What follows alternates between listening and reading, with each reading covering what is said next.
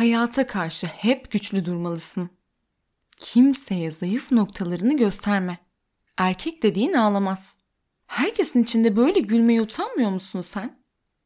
Bu yüz ne böyle mahkeme duvarı gibi? Sen çok değiştin, böyle değildin.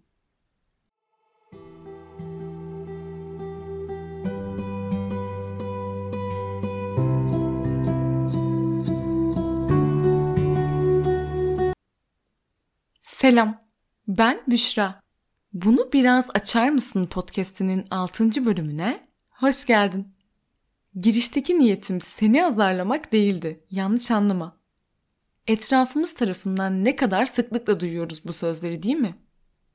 Radarlarını açmış bir çift göz en küçük mimiklerimizden dahi anlam çıkarmaya çalışır. Bir başkası mimiklerimize bakarak bizim ruh halimizi bizden daha iyi anlar bazen gerçekten de. Üzerini toprakla örttüğümüz duygu tohumlarımızı sulayıp filizlendirerek ortaya çıkmasını sağlar. Bazen ortaya çıkan gereksiz gördüğümüz bir ottur ve hemen kökünden koparıp atmak isteriz. Tam elimizi uzatıp koparmak istediğimizde tanımadığımız bu ottan mis gibi kokular gelir burnumuza. Tıpkı bir fesleğen gibi. Temas ettikçe ortaya çıkarır güzelliğini. İşte o zaman elimizi çeker ve tenimizde bıraktığı kokuya odaklanmaya başlarız. Duygularımız da bedenimizin bir yerlerinde hissedilir. Bazen kalbimiz sıkıştığında göğsümüzde, bazen bulantıyla midemizde, bazen şiddetli bir ağrıyla başımızda, bazen de uçuşan kelebekler misali karnımızda yer edinir kendine. Adeta bağırır, beni duy dercesine. Sıradan bir günümüzü düşünelim mesela. Duygularımızın kaçının farkına varıyoruz? Ya da farkında vardıklarımızın kaçını sağlıklı bir şekilde yaşıyoruz? Bu soruyu kendine bir sor ve dürüst cevap ver. Şimdi ben bir itirafta bulunayım. Duygularını ifade etme konusunda çok hassas birisi olmama rağmen günlük yaşamımda duygularımı fark etme olasılığım çok düşük. Ancak tetiklendiğim bir yaşantı olduğunda fark edebiliyorum ne hissettiğimi. Daha doğrusu duygum fark ettiriyor zaten. Marifet yine bende değil. Dönüp dolaşıp geldiğimiz bir nokta var ki çocukluk yaşantılarımız. Çocukluğumuz boyunca büyüklerimizi seyrediyoruz. Dünyamız öyle küçük ki onların yaptığı her davranışı örnek alıyor, uyguluyoruz. Büyüyüp dünyamız genişledikçe örnek aldığımız kişilerin hatalarını görmeye başlıyoruz.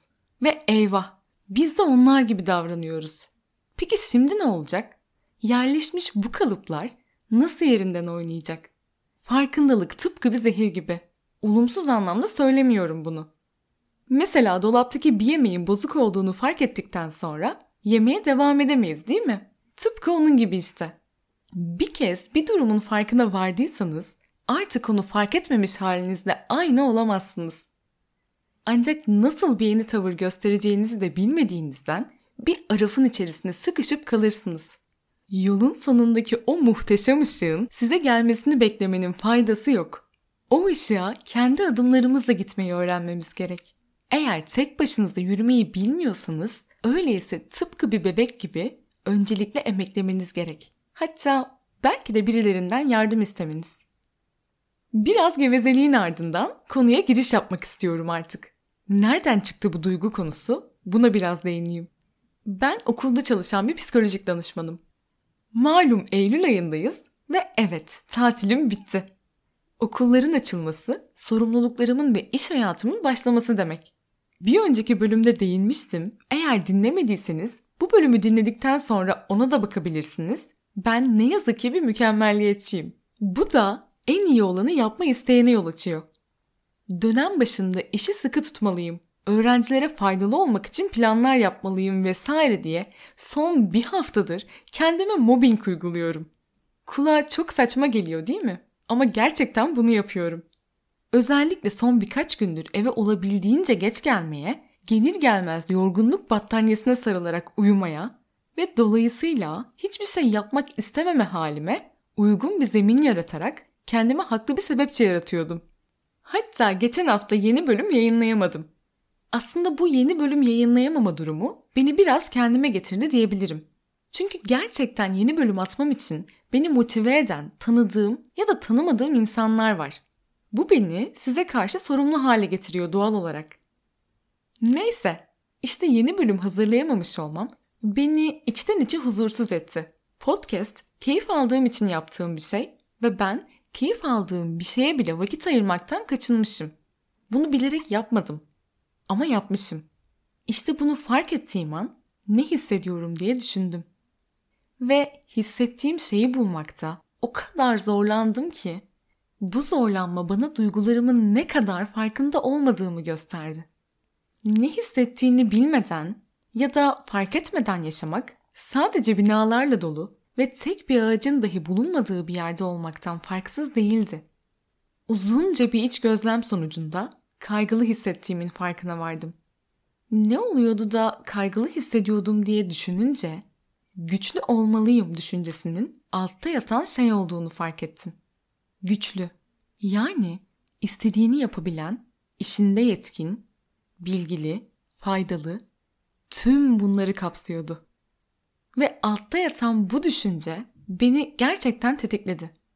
Çünkü bu düşünceyle ilgili hatırlarken gözlerimin dolmasına sebep olan bir anım var. Ve evet, bugün burada onu anlatarak biraz daha aşacağımı düşünüyorum. Ve belki böyle düşünen ya da hisseden birisi varsa yalnız olmadığını ona hissettirmek istiyorum.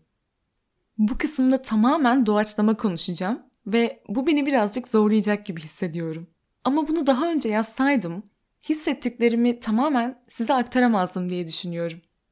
O yüzden herhangi bir metinden okumadığım ve tamamen şu anda sizinle konuştuğum bir an içerisindeyim. Hatırlarsınız ilk bölümde beni zorlayan bir şeyi anlatacağım zaman hep böyle uzun uzun konuştuğumdan bahsetmiştim. Sanırım şu anda tam olarak bunu yapıyorum ve artık siz de bunu uygulamalı olarak görmüş oluyorsunuz. Neyse tamam. Gerçekten konuya giriş yapıyorum. Olayın ayrıntılarına yer vermeden anlatacağım. Çünkü anlatmak istediğim şey için bu ayrıntıları duymanıza gerek yok diye düşünüyorum. Bundan tam bir yıl önce benim tüm umutlarımı bağladığım bir durum vardı. Bir şeye tüm umutlarınızı bağlamayın arkadaşlar. Biraz onun da örneği olacak bu. Bir anda umutlarımı bağladığım bu durumun olmayacağı gerçeğiyle yüzleştim. Gerçekten bir anda oldu bu. Ve bunun haberini aldığımda ben arkadaşlarımla dışarıda oturuyordum. Normal şartlarda çok güzel hatırlayacağım bir günü şu an çok travmatik olarak hatırlıyorum. Arkadaşlarımla sohbet ederken birdenbire telefonuma farklı farklı kişilerden mesajlar geldiğini gördüm. Ama bu mesajlar aynı anda geliyordu. Yani olağan dışı bir şey vardı. Normalde arkadaşlarımla otururken telefonuma bakmak huyum değildir bu arada. Fakat birdenbire böyle olağanüstü bir şey olunca istemsizce telefonuma baktım. Ve üstten şöyle bir gelen mesajlara göz atayım dedim. Herkes aynı şeyi yazmıştı. O tüm umutlarımı bağladığım şeyin olmayacağını yazmıştı. Mesajların ana teması çok üzgün olduğunu belirtme şeklindeydi. Bana o haberi veren insanlar üzgün olabilirlerdi ama ben o anda ne hissettiğimi bilmiyordum. Hani böyle bir film sahnesi olur ya, hayattaki her şey durur ve o kişi o anda takılı kalır. O anda dışarıdaki trafik akar, etrafınızdaki insanlar sizinle konuşur ama siz duymazsınız. Bence o sahneyi bildiniz. İşte tam olarak onu yaşıyordum. Ve hayatımda ilk defa böyle bir şey yaşıyordum. Ketlenmiştim. Tam bir şok etkisi.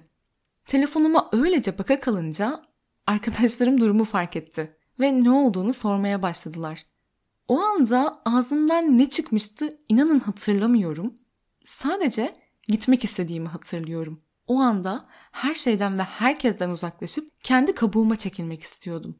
Her şeyi reddetmek, inkar etmek, kabul etmemek. Tam bir şok etkisiydi gerçekten. Daha sonra herhalde bu gitme isteğimi arkadaşlarıma söylemiştim ki oradan kalktık ve eve doğru yürümeye başladık. Tabii ki arkadaşım beni tek başıma bırakmadı.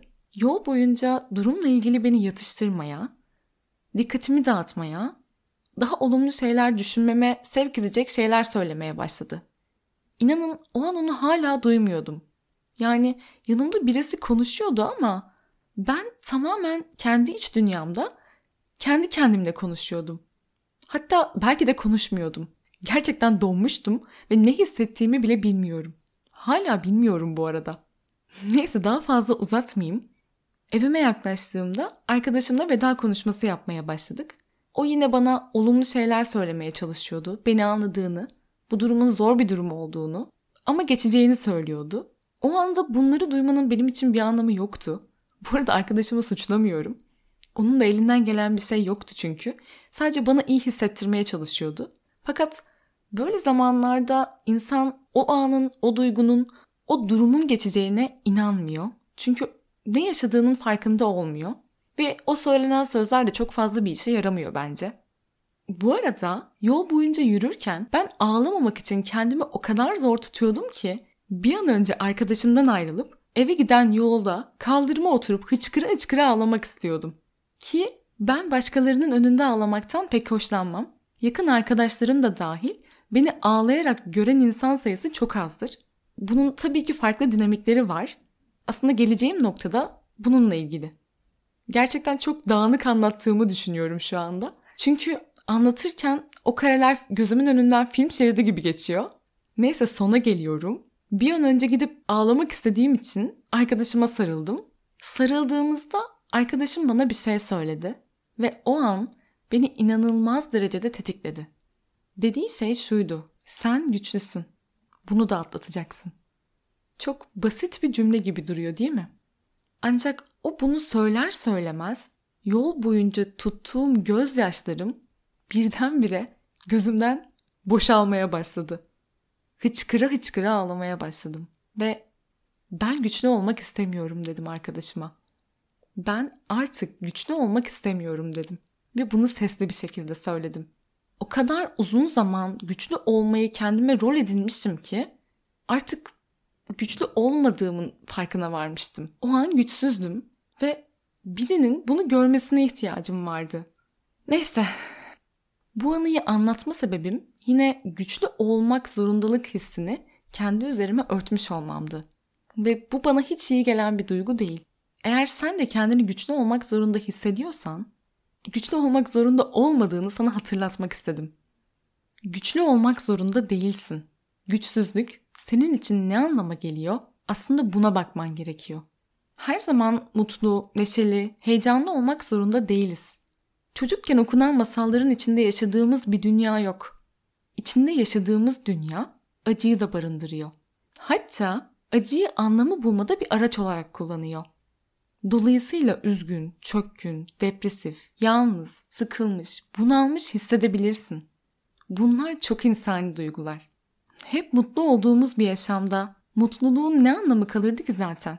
Her şey zıttıyla bir bütüne ulaşmıyor mu sonuçta? Mutlu olmak az sayıda insanın payına düşerken acı çekmek her insanın yazgısıdır diyor Erik Fromm. Podcast'ın bu kısmında bir soru sormak istiyorum sana. Vereceğin cevabı da kendini sesli bir şekilde söylemeni istiyorum. Merak etme, zor bir soru sormayacağım. Tam şu anda nasıl hissediyorsun kendini? Bu soruya verdiğin cevabın içerisinde şu kelimelerden birisi var mıydı? İyi hissediyorum ya da kötü hissediyorum. Günlük hayatımızda dilimize yapışmış olan bu iki kelimeyi duygularımızı ifade etmede sıklıkla kullanıyoruz. Ancak iyi ya da kötü bir duygu değil, sıfat. Örneğin kötü bir yemek yedim diyebiliriz. Ya da o iyi bir insan. Ancak iyi ya da kötü hissedemeyiz. Bu tıpkı yeni tanıdığımız ya da tanımadığımız birisine seslenirken hocam sıfatını kullanmak gibi. Duygularımızı bilmediğimiz için iyi ya da kötüyü yapıştırıyoruz hemen yanına. Greenberg doğuştan getirdiğimiz 7 temel duygumuz olduğunu söylüyor. Bu 7 temel duygunun amacı bizi hayatta tutmak. Bunlar korku, üzüntü, öfke, tiksinti, utanç, coşku ve şaşkınlık. Bu duyguların yanında literatürde tanımlanmış 34 bin duygu olduğu söyleniyor. 34 bin duygu yaşayıp bunu sadece 6 duygu kelimesiyle ifade etmeye çalışmamız da biraz komik bence. Her duygu farkında olmamız gereken fiziksel bir etkiye sahip. Belki kalp atış hızınızda bir değişiklik ya da karnınızda tuhaf bir his duyarsınız. Aslında duygularımız bizi koruyan görünmez kalkanlarımız. Her duygumuz bize bir mesaj verir duygunun bize verdiği mesajda ne yapacağımız tamamen bize ait bir şey. Örneğin üzüntü enerjimizi bitiren bir duygudur. Kendimizi yorgun, tükenmiş hissederiz. Korku uzaklaştıran bir duygudur. Kendi kabuğumuza çekilmemize, kendimizi korumamıza yardımcı olan bir duygu. Nelerden korkuyoruz? Başarısızlıktan mı? Kaybetmekten mi? Yetersizlikten mi? Bunu bulmak ve anlamak gerek. Öfke ise yaklaştıran bir duygudur. Öfkelendiğimiz kişiye yaklaşırız. Bu yapıcı ya da yakıcı olabilir. Konuşmaya çalışır, ona yöneliriz. Biz eğer duygularımızı ifade edemezsek, ne hissettiğimizin farkına varamazsak, bedenimiz bir şekilde bize bunu fark ettiriyor. Başımız ağrıyor, sırtımız ağrıyor, belimize vuruyor, göğsümüzün üzerinde bir yumru hissediyoruz, midemiz yanıyor. Bu şekilde aslında bedenimiz bize bir alarm çalıyor. Fakat şunu unutmamak gerek. Duygular çok anlık şeyler ama etkisi uzun sürüyor. Bunun nedeni sence ne? Kısa süreli olan duygularımız nasıl oluyor da bedenimizde uzun süre boyunca yaşıyor? Hem de hiç etkisini kaybetmeden. Hazırsan o sihirli cevabı veriyorum sana. Duygularımızın hafızamızda anılarımızla birlikte korunması. Yani hafızamızda olaylar duygularımızla birlikte saklanıyor. Bir olayı hatırladığınızda olayın ne olduğundan ziyade size ne hissettirdiğiyle hatırlarsınız. Örneğin market sırasında araya kaynamaya çalışan birisine sinirleniriz. Eve gidip bunu anlattığımızda muhtemelen o kişinin yüzü, kıyafeti, ses tonu değil, aklımızda o kişiye karşı duymuş olduğumuz öfke kalacak. Bunu ayrılık süreci için de söyleyebiliriz. Hayatınızdan çıkardığınız o kişiyi unutmakta zorlanmanızın sebebi o kişinin muhteşem karakteri ya da harika görünüşü olduğunu falan düşünüyorsanız yanılıyorsunuz. O kişiyi unutmakta zorlanmanızın, belki acı çekmenizin sebebi onunla yaşadığınız hoş duyguların etkisi.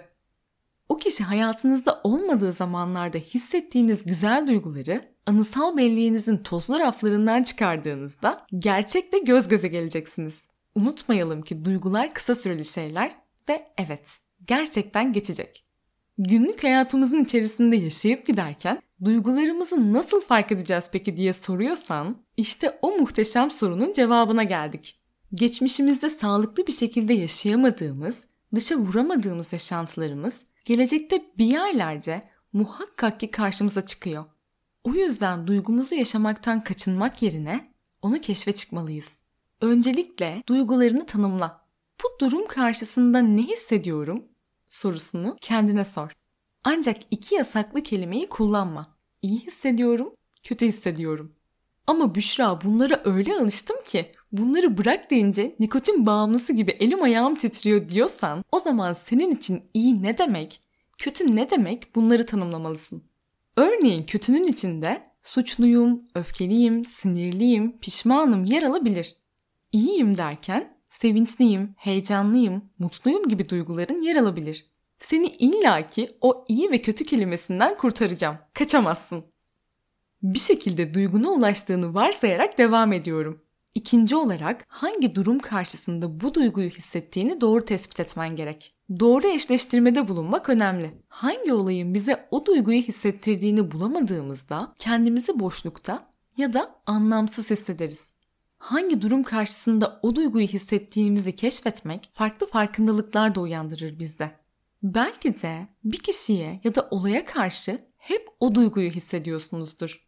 Belki bu bir döngüdür. Farkında dahi olmadığınız. Şimdi duygunu ve buna neden olan durumu buldun. Bir baloncuk daha beliriyor. Düşünceler. Örneğin ben X durumu karşısında utanmış hissediyorum. O anda aklımdan neler geçiyor? Ya da aklımdan ne geçiyor ki şu anda utanıyorum diye sormak. Arkadaşlarım hakkımda ne düşünür? Tam bir aptal gibi davrandığım tarzındaki düşünceleriniz utanmanıza yol açmış olabilir. Düşünceleri fark etmek, duygularımızı değiştirmek yolunda bir adım olacaktır bize. Utanıyorum. Benimle alay edeceklerini düşünüyorum.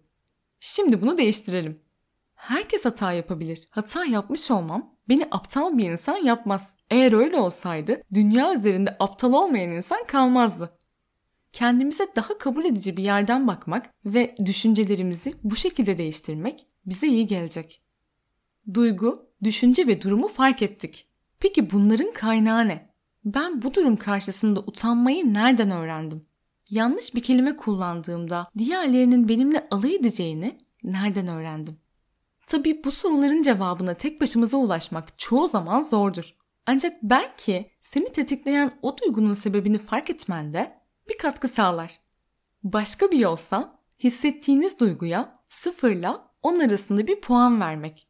Bu duygunun şiddeti ya da yoğunluğu ne olurdu? Buna bakmak. Örneğin kaygılandığınızı hissettiniz. Durun ve o anki kaygınıza puan verin. Mesela 7 olsun. Kaygılanıyorum. Sebebi bu ve şu anda bunu kaça indirecek gücüm var diye kendinize sorun. Bunun için neye ihtiyacım var? Başta söylediğim gibi her duygu zıddıyla var olur. Kaygı sakinlik ister. Sakinleşmem için şu anda ne yapabilirim?